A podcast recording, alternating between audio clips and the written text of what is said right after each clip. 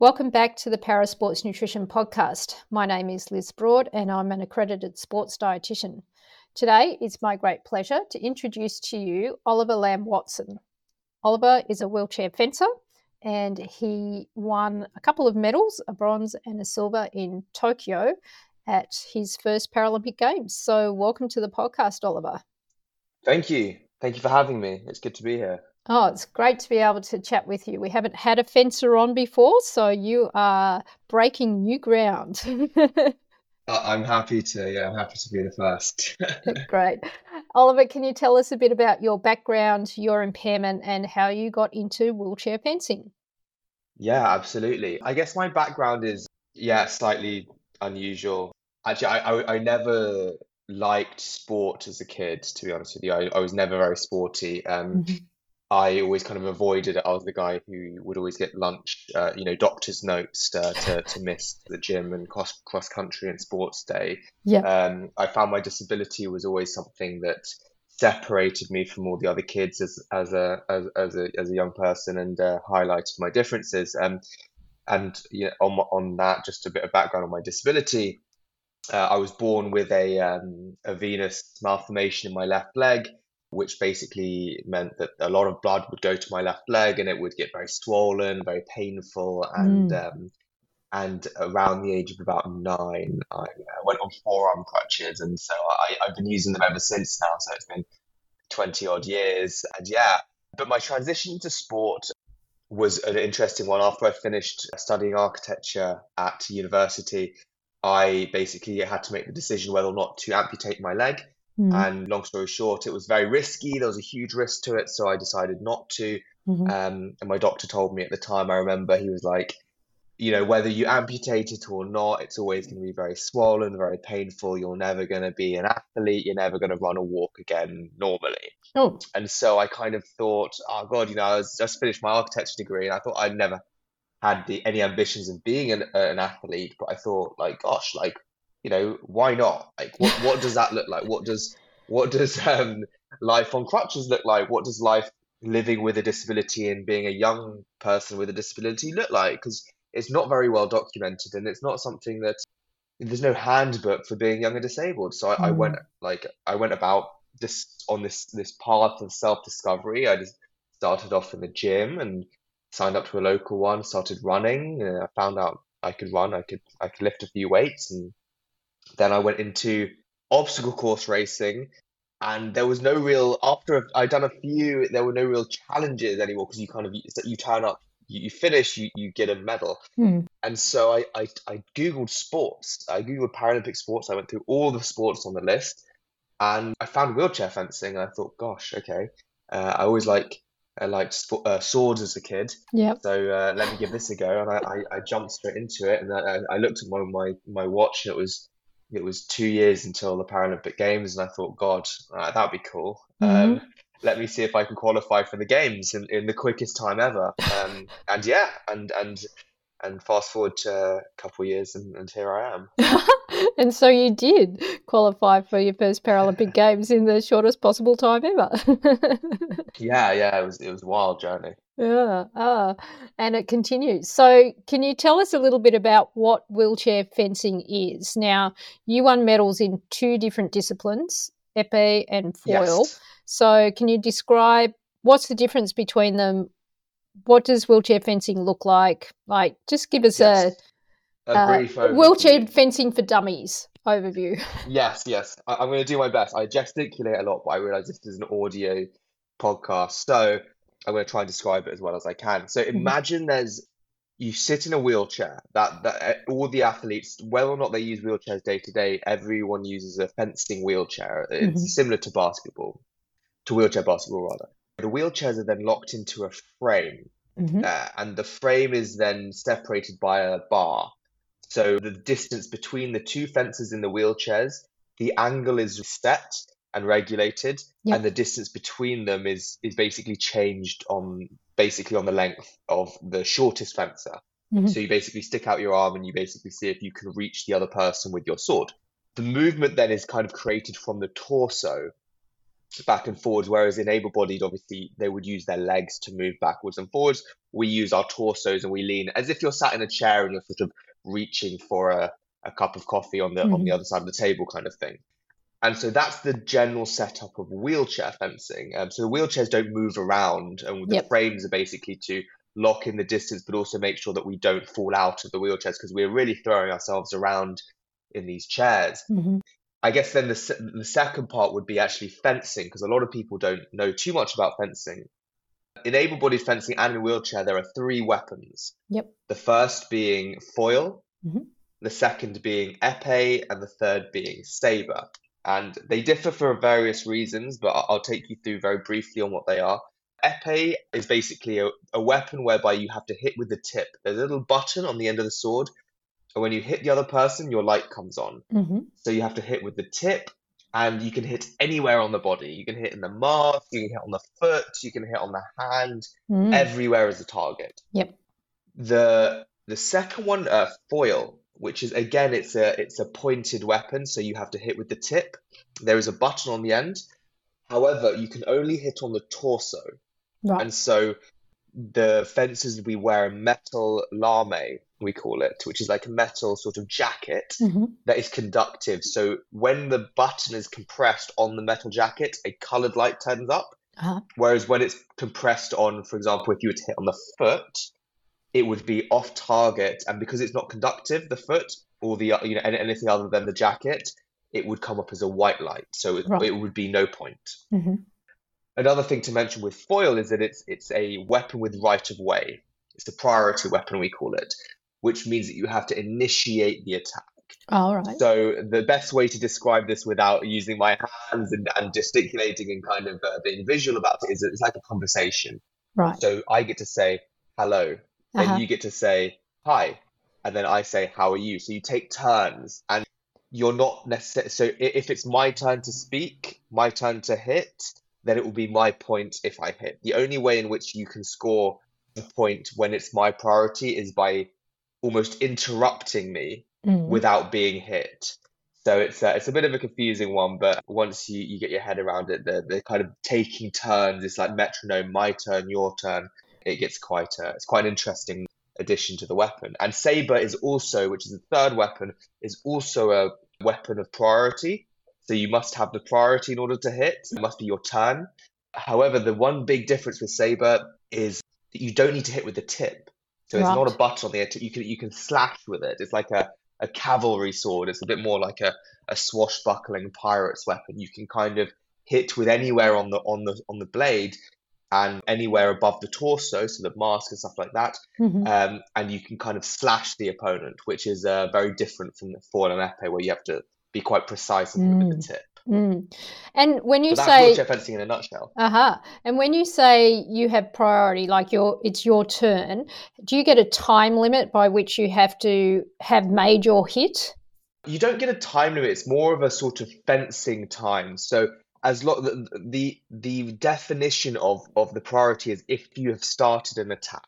Mm-hmm. And the definition of an attack is I'm progressing forwards with the body and the arm, and I'm threatening a target. Mm-hmm. So as long as I'm coming forwards towards you with my sword and my body, and I don't stop, it's still my attack. Right. The only ways in which you can take the attack away from me, or I lose the attack, is by is the end of my turn, so to say, is if I stop, and then I if I stop, my attack is finished. Yep. Or if I try and hit you and I miss, again, my, my attack has finished. Yep. Or if you hit my blade, so if I come forwards with my blade and you, it's within your reach, and you you we call it a beat, yep. a battlement. If you if you take my blade, or you parry my attack in any sort of blade contact, it's now your attack. You have taken the the priority away from me. Okay. Uh-huh. And this all happens in, in pretty quick time, doesn't it? Oh, yeah. It's super quick. I, I saw my my teammate, in fact, he's very good, and he he beat a guy five points in two seconds on the clock, because it's uh, the, the way the clock works is it's it's literally like a, a countdown timer. So mm-hmm. if you en garde prêt aller and you make the hit immediately, it's it's kind of it's it's it's zero point zero something seconds. Mm. So I saw him do a five point match, five hits in two seconds on the clock, which is crazy so if you think nuts. about it. Yeah. Um, it's very quick. Yeah, it's very, very fast. It's a great thing to watch, actually. If you've never seen para-fencing, I definitely recommend going checking out. Just Google it, wheelchair fencing, para-fencing. Look at some of the kind of the videos from Tokyo, from, from Rio, from the Olympics, from the World Cups. It's it's quite a thing to behold. Mm, wow.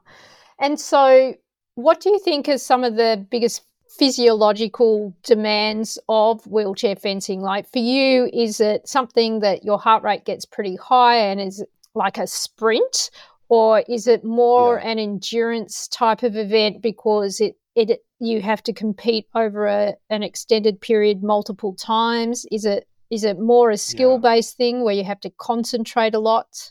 It's a really good question. It's kind of a little bit of a mix of both, all of them, to be honest with you. So you need to concentrate very much on the tactics. And you need to be very much in terms of, you need to be very aware of what's happening, what you're going to do, what are your tactics, what is the distance, what is the timing, how are you going to play this? The se- the second part to that is that it is, it, you know, it depends on the weapon, but épée, for example, where the distance is a little bit longer, it's about three inches longer than the other weapons, it can be a bit of a marathon. It can be a bit of a war of attrition. The games can go on for nine minutes. Uh, we fence in three periods mm-hmm. of three minutes mm-hmm. and it can really go on, like, you know, especially in the team events as well, it, it, you it's it's a it's it's a bit of a marathon in that sense. Mm. Whereas the other weapons, saber and foil, with saber and foil they, uh, with saber they don't actually use the time because it's so quick, there's no there's no point, they just take a break at eight points, right? And foil, it's very fast as well, so you have this mixture of on the forearm there's this, you know, you having to make really precise movements over and over with, with with the blade and the tip, and the, the fingers and the forearm are absolutely burning after a while. Mm. And it's this kind of endurance of and precision of forearm and fingers, whereas the body then and the left arm are basically throwing you forwards and backwards to basically attack your opponent, to lunge and to go back to make your opponent miss. Mm. And so that is very intense on, on the core, on the body. I'm a category A, which basically means I have full core control. I'm using my legs as well. I'm pushing backwards through the footplate of the wheelchair. I'm pushing down to get, get power out of the lunge. And so it's a really full body intensity, to, to be honest, in different mm. ways. There's explosivity. There's, you know, there's a lot going on. So it's physically very demanding. And, and regarding my heart rate, I, I mean, I measured it on Monday in training. We had a very intense session, and this is the first time I've actually managed to get it quite similar to World Cups, mm-hmm. but it was a, I measured in at one ninety-seven. Oh, right. Wow. Crazy. Yeah. yeah. Yeah. That's nuts. And so talk about the classification a little bit. What are the classes that can compete, and, yeah. and what are the, I guess, the inclusion, what types of impairments are actually allowed to compete in wheelchair fencing?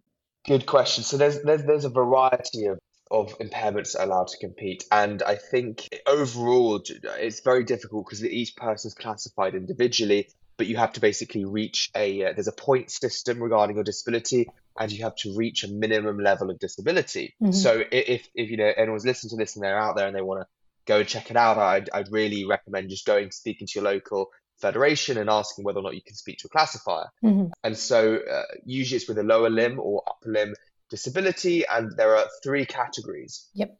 The first being category A, like myself, which is I've got a lower limb disability, I have full, you know, trunk control, mm-hmm. and I can move in and out um, with my with my body and with my core. The second category is category B. These are slightly more disabled, and they have a uh, lack of core control. Right. So uh, these are usually spinal cord injuries, and the classifiers will test that. And so these are usually kind of more so wheelchair users, people who are a little bit more affected, who who, who can't sort of balance on their own. Mm-hmm.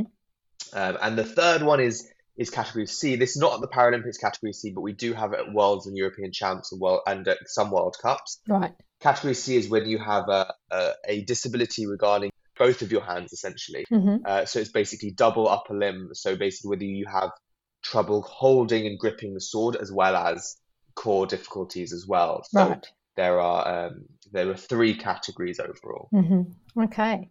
And so what does your training look like? Obviously, you have to spend a certain amount of time actually training in the fencing arena.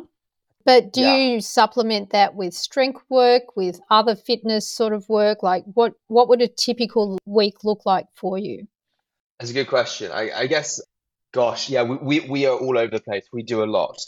A typical, I mean, there's no typical week, but like, I guess let's let's start off by saying we, we do fencing sessions. We, we we do fencing sparring with our with each other, with our teammates. We do exercises, pairs exercises. We do uh, lessons from our coaches mm-hmm. in a sort of style where they'll, they'll kind of coach us on, on specific tactics, techniques, movements. We'll then have cardio. Mm-hmm. We'll do that where, you know, depending on your disability, sometimes I run. Some people use the rower. Some people use uh, the ski erg machine. Some people push on the track with their wheelchairs, whatever works for you.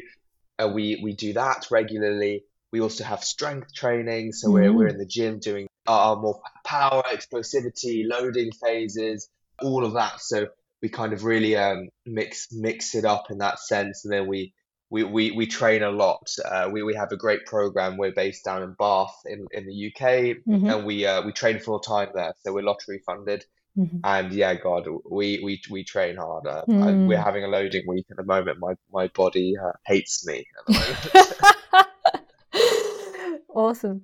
And what about your nutrition? How do you kind of fit your food in around to support training? What would a typical day's food intake look like if there is such a thing, and how much have you changed that to support your training?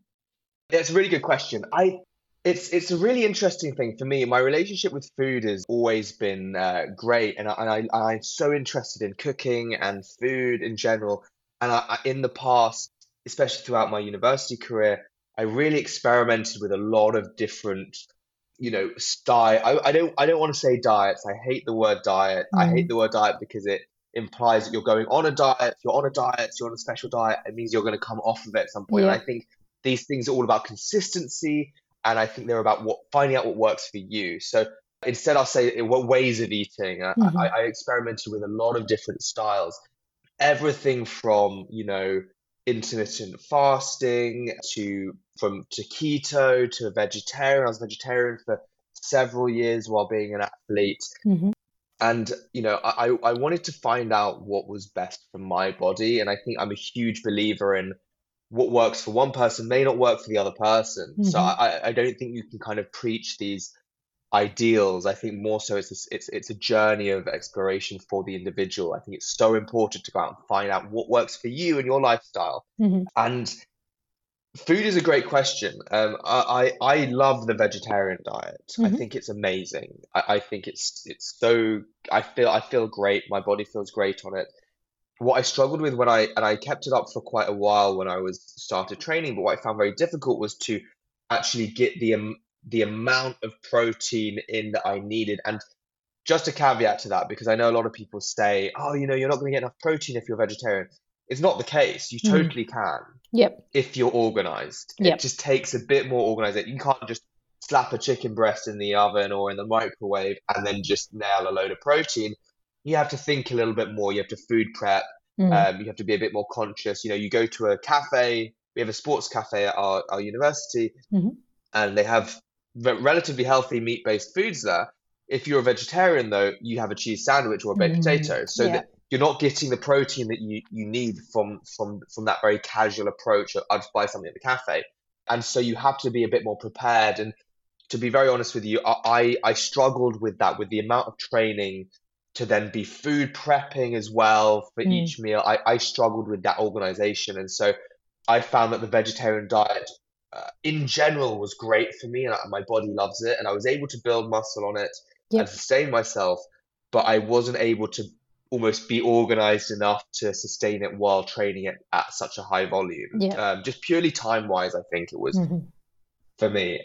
I also then experienced, uh, you know, trying the uh, keto diet, it, reducing my carbs, having very meat-heavy, you know, diets. Again, I found I just didn't really enjoy it too much. Mm-hmm. Um, and more so, the, the one that I, I find really interesting is, not to go too off topic with this, but this will, will come into what I'm trying to say later, is uh, is, is the intermittent fasting. Mm. I found that, for me, very, very good. And I found that it suited my lifestyle. I, I'm not someone who loves to have breakfast. I would always wake up early. I'm not hungry. I'd have to really force myself to have breakfast, especially when I was at university. And so I would have a coffee anyway. It would suit my lifestyle. I'd roll in to do lectures, et cetera. Eat at twelve. Great. What I found is actually when I started fencing, because it requires so much mental energy, so much physical energy, mm. all of that, I, I found myself to be quite mentally fatigued very early on in the session when I first started. So yep. I actually, I called it, I said, look, this is something I love, but I, I don't think it's sustainable for this lifestyle. Mm. And this is a great example of actually, it's not one size fits all. You need to find out what works for you and your body, but also what works for you, your body and your situation mm-hmm. and your lifestyle, so to say. So more so recently, what I've been doing is I, I just, I'm very bad with this. Um, I, my, my philosophy to eating is eat whatever you like within reason. Yep.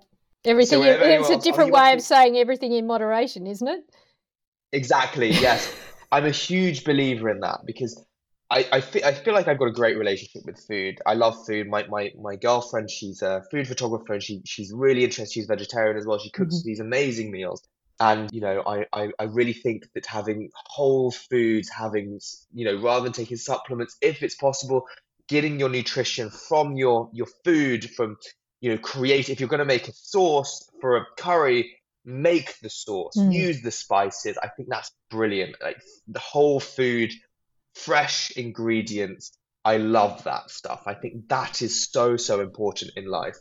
And, you know, with, with what I was doing, you know, with, with the fencing, you know, I'd wake up, I'd eat breakfast, I'd have a reasonable lunch. Mm-hmm. And with my body, uh, you know, again, with para sports, very interesting is how many calories you burn. So because mm. I'm a single limb, I have a single limb disability or, or they, they say it's an imbalance. Yep. I burn almost thirty percent more calories than an able-bodied person, mm. which is very interesting. Yep. Um, and so I'm finding my training this week, I'm tracking my calories. And again, take this with a pinch of salt because I know these aren't necessarily really accurate. But I, I'm I'm burning, last two days I burned four thousand eight hundred calories per day. Wow. And yesterday I burned three thousand five hundred. So what's really interesting is then you take someone in a wheelchair who's a spinal cord injury, who does the same amount of training as me, mm. he'll burn much less calories than me because he doesn't have the use of the lower half of his bu- muscles and body. Mm. So it really has to be very personalized because I'm out here like eating everything, like yep. snacking, eating, you know, and, and I, and, you know, not, and like I said, everything in moderation. I, I could afford to have calorie wise, you know, a pizza from, you know, an extra large cheese pizza every weekend. And I would still maintain my, my body weight yeah. um, because of the amount of training that I do. Not that I, I recommend doing that, but again, if you want to have a pizza, for example, we, we, I remember before we went to Tokyo, Uh, about two weeks out, we, we we had all the boys over. We were eating like absolute, you know, saints, mm. um, and we were training so hard. And we, we said, "Hey guys, let's just have a pizza." So we had a pizza night and a movie night. We had all the guys over. We had a big pizza night two weeks before we flew out to the games because we're a big believer in actually, if that pizza, that that movie night, that boys' night. We had our girlfriends there as well, actually. It wasn't technically a boys' night, but that pizza night, rather, was, uh, you know, brings a good morale and makes you yeah. feel good. Great. Because one pizza, you know, in the same way if I said to you, oh, I've had a salad today, I'm a healthy eater. Well, it's like, you're not. Mm. You're not a healthy eater because you've had one salad. Yeah. In the same way, you're not a bad eater because you've had one pizza. Yeah. And I think, for me, everything's about moderation. So if I've had a pizza for lunch today, I'm not going to eat a pe- like a burger for dinner. Yeah. I'm probably not going to have a burger tomorrow either. I'm going to eat well because, uh, you know, I got to be honest to myself and realize that, you know what, maybe I'll have some yogurt for breakfast with some berries and some granola. Maybe I'll have a salad and some tofu and some, some rice for lunch. Mm-hmm. Uh, maybe I'll have some uh, quinoa for dinner with, with uh, some other kind of uh, bits and bobs, some roasted vegetables and some tahini, for example, mm-hmm. um, and, and a chicken breast, say. So I think it's all within moderation, and I'm a huge believer in in that consistency of food. Yeah. Because I, I what I, I think is so I personally don't agree with is the idea of oh I'm gonna I'm gonna get really lean for summer, I'm gonna eat really well and eat salads and starve myself, and then I'm gonna eat like burgers randomly. uh, I'm gonna you know for for winter, and I'm gonna binge eat. I, I think that's terrible. I think you know, only I only eat when I'm hungry. And yeah. I know, like, for example, some some of my coaches will bring in a, a cake at eleven a.m. for their birthday, and my teammates will say, oh, you know, you, you want a cake? You want some cake? Rich Rich has bought in cake. And I said, like, no, it's it's it's it's nine a.m. I don't want a cake. oh, oh, but it's here. And I'm like, no, I, I'm fine. I, yeah. For me, I, I try to eat. I listen to my body. I try to eat when I'm hungry. And yeah. anyway, because I, I bring bring it back around to your question is, recently I've actually I've started intermittent fasting again, because mm. now I feel like I've my body's used to the load. My mind is used to the the, the the mental fatigue. I'm able now to go back into the intermittent fasting, and I and I and I I've now for this actually only the past week, which is interesting, is I've been trying fasting from yes yeah, so from about twelve lunchtime till about eight p.m. is my eating window. So I'll do the first session in the morning from from nine till eleven fasted, mm-hmm. and um, and I, I love it. Uh, uh, this week has gone very well, although I I do struggle to get the amount of calories in. Like I said, I'm burning four thousand. Yeah, that was going to be my question: is how how do you actually go about getting that many calories in, especially if you're eating when you're hungry? Because do you find that when you're in that heavy training that your appetite actually drops and and you're not as hungry? Uh, well, actually, funny enough, I, I find that when I train, I, I'm very hungry. So mm-hmm. I, I, I guess it serves me quite well is that at the weekends, because I don't train, I, I don't reach for food as much. Mm-hmm. Um, I know a lot of people say have these issues where they say, oh, I've stopped training, I'm injured for a week, and I need to, and I'm going to get fat because, uh, or I'm going to put on weight because I'm going to eat the same as I used to eat because that's what I'm used to eating. Whereas mm-hmm. I find it totally the opposite. I, I'm very lucky that when I when I don't train, I don't. I don't feel hungry as much. Um, and so, yeah, that is a great question in terms of how do I get the amount of calories in? It's very tough. So I've only experimented with this for a week mm. so far, and I'm not sure if it's going to be sustainable on running, because if I'm having a massive calorie deficit for several weeks in a row, yeah. it's not going to be great for me. I'm going to be starting to, you know, my body's going to be start using up my muscles, and, and that's not what I want. And, mm. and it's going to be starting to to burn lean mass. So I'm, I, I've spoken to my nutritionist, and basically it's a question of, can I have these high kind of high calorie foods, you know, peanut butter with my with my food, a bit of coconut milk, you know, whether or not I have, uh, you know, dried fruit, mm. nuts, things yep. like that to kind of supplement that and really kind of allow me to reach my calorie goals while also sort of, you know, reaping the benefits of the, the kind of the fast, which mm. I think is at the moment, I, I, I do feel good from it. Um, but it's something that I'll monitor, and I'm not... I don't like, I won't be clinging on to this idea of, oh, I, I like to fast because fasting is great, even if it's detrimental for me. Yeah. I, for me, I need to do what's best for my body. Yeah. And if that means going back to eating normally breakfast, lunch and dinner, then uh, then that's what I'll, that's what I'll be doing. Mm-hmm. Um, but it's just about monitoring yourself and listening to your body, I think. And so speaking of monitoring yourself, what tools do you use in terms of looking at how well you're recovering and adapting to your training? Do you check your sleep, or do you do any heart rate monitoring? What sort of tools do you use? Yeah, you know, if you ask any of my teammates, they tell you I'm really a real nerd when it comes to this kind of stuff. I absolutely loved like data. Yep. I, I started off on a Whoop. We then changed to Garmin as a as a as a team. Mm-hmm. Everyone changed to Garmin, and now we're actually on Polar. We've we've landed on Polar heart rate monitors, and I I bought myself a Polar watch so I can mm-hmm. track my sleep. And so yeah, I, I I'm fascinated with the kind of stuff. Actually, to be honest with you, my leg uh, hurts quite a lot. I get a lot mm-hmm. of pain, uh, chronic pain from it, and I don't sleep very well because of it. I wake up maybe about sixteen, seventeen times a night. Mm. Uh, and I, I every almost cu- a couple of, uh, every half hour I wake up to turn over. My leg gets very painful. And so in the last year or so, I put a huge, huge emphasis on sleep, mm-hmm. on recovery, uh, and on my sleep hygiene. In fact, I think that that's so important. Uh, I love, I, and I, I, I treat in the, in, in the same way an athlete will go to the gym and be like, I'm going to do every session, I'm going to concentrate on this and that. I'm focusing on like, how am I sleeping well? Mm-hmm. You know, how am I recovering well? And I monitor. So yeah, I, we monitor all of our sessions with our Polar apps. We have the the app on our phone. Yeah. Um, we have the watches to kind of track our sessions and our cardio and our heart rates to kind of check the intensity. So yeah, we. I, I'm always uh, absolutely, uh, you know, I love these kinds of things. Mm-hmm. I think they're so valuable to understand your body, and understand how you're recovering, yeah. how your your your body's dealing with the sessions, your heart rates, your average rates, you know, and just actually understanding yourself more so mm. that you can then get the most out of your body. Yeah. And so you said that you've working been working and focusing on your sleep over the last year. Have have you found some tricks to improve that? Yeah. Do you know what? Sleep hygiene is a great is is such a cool thing once you get into it. I, so I've, I've messed around with uh, the type of mattress, the type of mm-hmm. mattress cover. One huge one for me, and we used this in Tokyo, before Tokyo actually, in the run up to Tokyo, where we were talk- we, we did a bit of time changing for mm-hmm. Tokyo pr- before we went out. And so what I love, one thing I really love and I live by is uh, these blue light glasses. All right. They're these little glasses I bought on- online. And they basically shield the blue light, uh, so that's kind of screen light, mm-hmm. uh, you know, like looking at your phones. Because we're, we're, we're like, you know, we're a civilization now where we get into bed and we scroll on our phone for, for hours. Such a bad I mean? habit.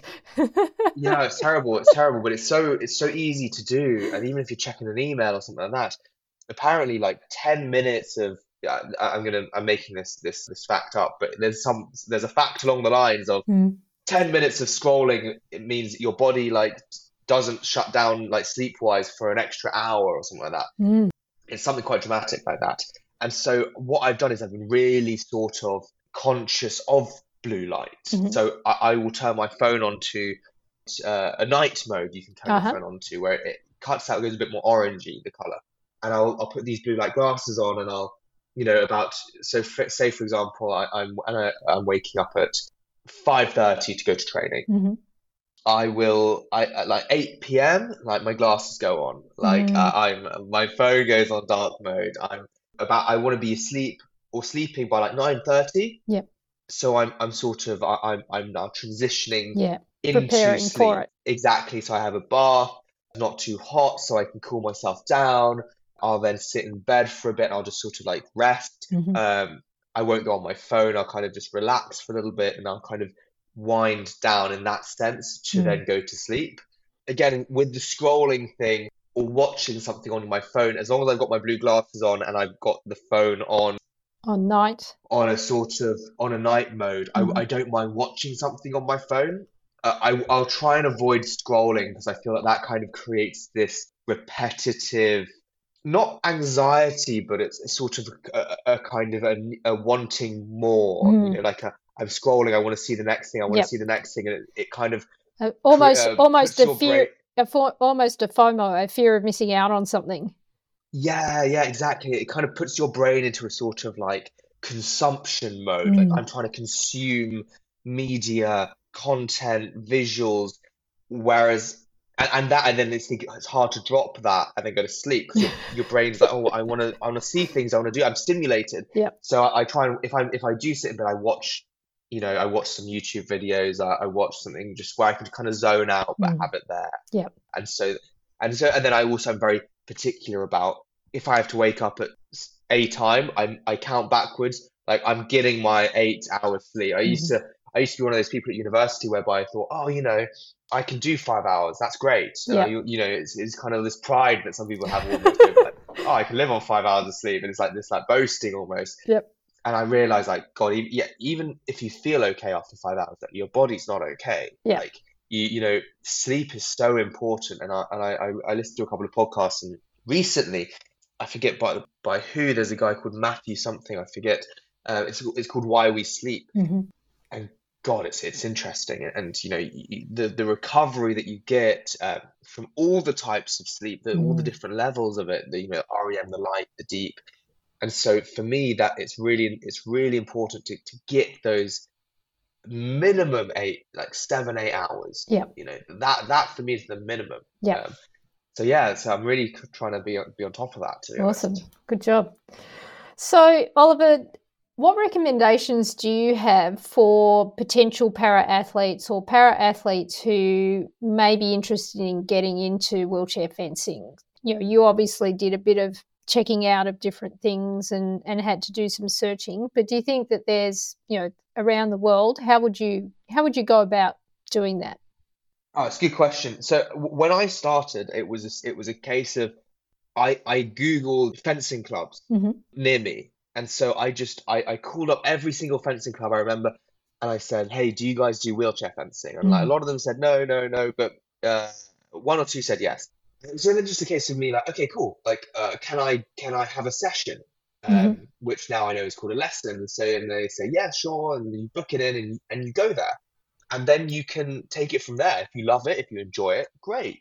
Book mm-hmm. your next lesson. Yep. If you if you enjoy those, perfect. Do a bit of sparring, go to a club night. Mm-hmm. If you enjoy that, there are then we have these camps every now and again with British fencing. So, uh, you know, you can then come and get involved with either your federation, wherever you are in the world, or if you're in the U K, then we have these camps. And basically then get in touch with your federation of mm-hmm. Paralympic fence or, or para-fencing within your country. Yep. So in the U S, for example, it's U S para-fencing. Uh, we're here, we have British fencing. In the in Italy, it's it's Federazione di Scarnama.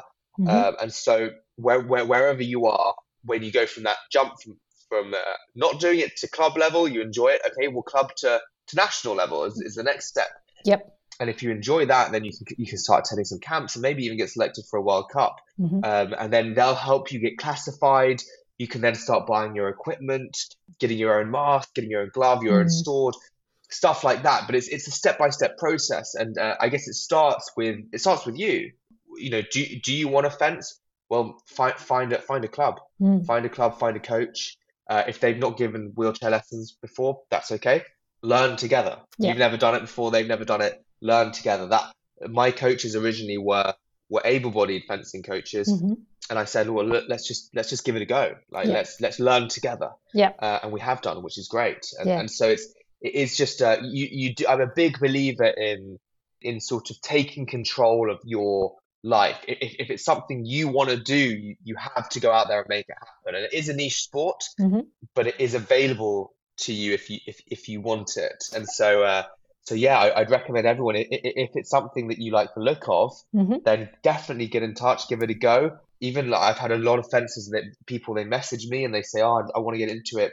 How can I do so? And often what I'll do is I'll try and put them in touch with a fencer from their country mm. so that they can then get in touch with them, the federation, a bit easier, because sometimes those things can be hard to find. Yep. And so do most clubs have the equipment that you can just borrow for the period of time that you're trying it out? Like you don't have to go out and buy a whole lot of equipment just to get started?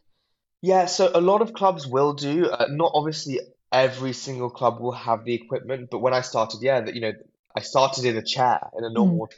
office chair. Yep. Um, and you know, then I went to a club that had a wheelchair. I got in touch with my federation, who provided me with a wheelchair to fence in. And then after I decided, you know, I, this is something I want to do, I uh, I bought my own chair, mm. and so.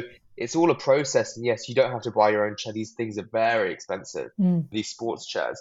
But if you, you know, if you uh, you start by borrowing a chair, if you find a, you know, I, I, I'm going to be honest, not all fencing clubs will have the facilities, but hopefully you can find one near you. Mm. Yep. Because there, there are, you know, we're increasing the amount of clubs that do have them. And when you first started, did you feel like a bit of a Gumby? Like you, it took you a while to kind of get the rhythm and, and to understand the different, I guess, the different events? Or was it something that you found pretty naturally you just kind of fell in with?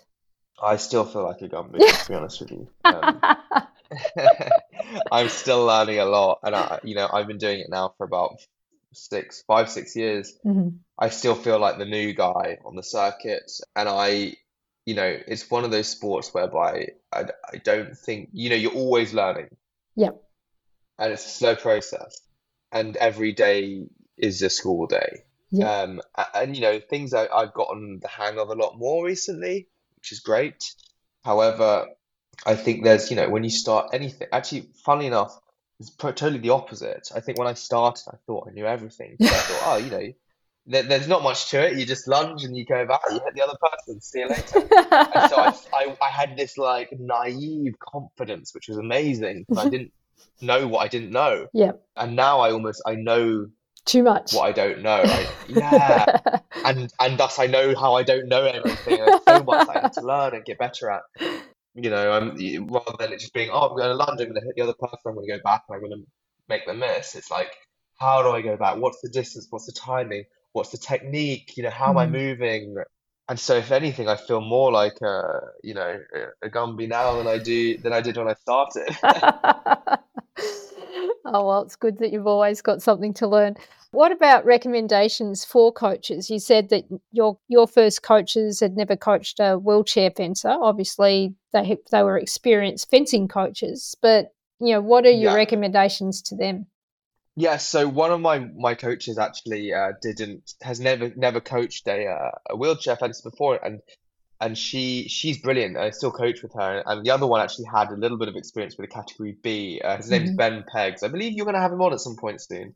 And so he'd had a little bit of experience, but this is interesting because he'd had experience for a category B, not a category mm. A fencer. So actually, the way in which he coached me was very different. Well, well.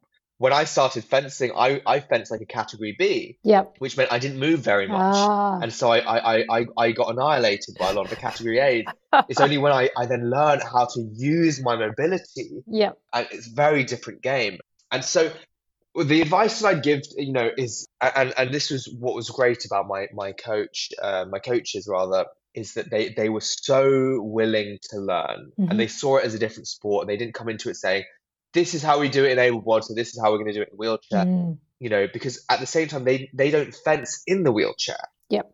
And so I I almost became an expert on actually this feels right, this movement feels good, this distance feels good. And they became, a, a you know, that they were already masters of the actual game. So it's mm. actually then how do we how do we implement, how do we merge, you know, bridge these two, you know, worlds yep. of move it, th- something in a wheelchair, moving in a wheelchair, and fencing, you know, without your legs, or fencing, you know, fencing able-bodied, how, which is what they knew. Mm. And how do you come together as a team to actually understand, okay, this is how we do it. This is, this is what we did in wheelchair, in, sorry, in able-bodied, but yep. that doesn't, that doesn't, doesn't apply work in wheelchair. In a wheelchair. This is yep. how it, yep. yeah, this yep. is, this, the angles are different, the space is different, mm. the technique, the tactics are different uh, in wheelchair. And so it's, it's that willingness to learn, I think, is so important. And also, kind of throwing your your pride and your sort of, you know, what you thought you knew about fencing is one thing and you still know that, but how does it apply to para sport? That's mm. a totally different thing. And also acknowledging that, you know, things will be different. Yep. And that's not a sort of criticism of, oh, you don't know wheelchair. Yep. Actually, it's just how do you translate it to wheelchair? Yep. And another thing I found was really good is is my, my, my coaches would always get in the chair and they would fence me. Mm. So we'd fence they each need other to experience and they would learn. Yep. Yeah, exactly. And they did, yep. they'd learn, ah, okay, I understand now how to coach you better because mm. I'm getting in the chair with you and I'm fencing you, yep. which is great. Yeah, awesome. Wow, Oliver, there's so many things that we could keep talking about, but I know that you have a lesson coming up and we need to allow you to get out the door. So I'm going to ask you one last question, which is, what's your favourite yes. food? What's my favourite food? Mm. Great question. I love tuna pasta. That's like my thing. Yeah. I wow. absolutely love it. My mum used to cook it all the time. I absolutely love it. I cook it. Absolutely delish. Tuna, great. Pasta, delicious. Absolutely love it. Can't okay. get enough of it. It's great, great, great while you're having it. Great the next day. Absolutely love it. Do you prefer a tomato-based sauce or a cheesy, creamy-based sauce? I, I always prefer the tomato-based. I'll tell mm-hmm. you, I'll give you my recipe really quickly. I I, I fry ha- half a shallot, mm-hmm. some jalapenos. This is a bit of a weird one, right? Oh, it's like got a bit of spice. It, like more, yeah, she does it more. My mum does it more traditional with like the kind of tomatoey sauce. I do it a bit more off-piste. So half a shallot, chopped, fried, jalapenos, some dried red pepper flakes, not mm. the spicy ones, the, the bell pepper, uh, chuck some of those in, fry the tuna then with it, then a little bit of, uh, I use Barilla tomato pesto, right? Mm. Really nice, quite creamy. Chuck that in with the tuna, mix it up, throw the pasta in. So delicious, so delicious. You sound you sound very much like Jamie Oliver just then. Great, that's, that's a compliment for me, I'll take it. Okay, last question. Do you put cheese on top or not? No, I know. I, I, I, I don't. I never usually mix cheese with uh, fish, uh-huh. to be honest. Mm. I, I don't know why. I just that's what my mum always used to say. But I'll put cheese on top of like a bolognese, a bolognese or something yep. like that. Yep. But but not a not not this. Trust me, it doesn't need cheese. Awesome. Well, thank you so much for your time, Oliver, and for your generosity of all of your experience. Um, even for someone who's only been doing the sport for five or six years, you've still got a lot of experience. No, no so worries. Really appreciate the time and thank your you for having energy. Me. And we'll look great. forward. Thank you. Yeah, it's been great fun. Yeah, look forward to seeing your results to come as you stop being a Gumby. Ah, thank you so much. Yeah, one day maybe. Uh, and yeah, take care. And thank you so much for having me. It's been a blast. Oliver has some great messages about finding what works best for you and your body, both in terms of the nutrition space, but also looking at all the things that can benefit recovery, including your sleep and trying to change practices so that it serves you better to support the training that you're doing. I hope you enjoyed this podcast. If you have any feedback, please leave it on our website. And if you have anyone you'd like to hear from, please let us know. I hope you'll join us next time when we talk to David Wagner, who is a quad tennis player for Team U S A.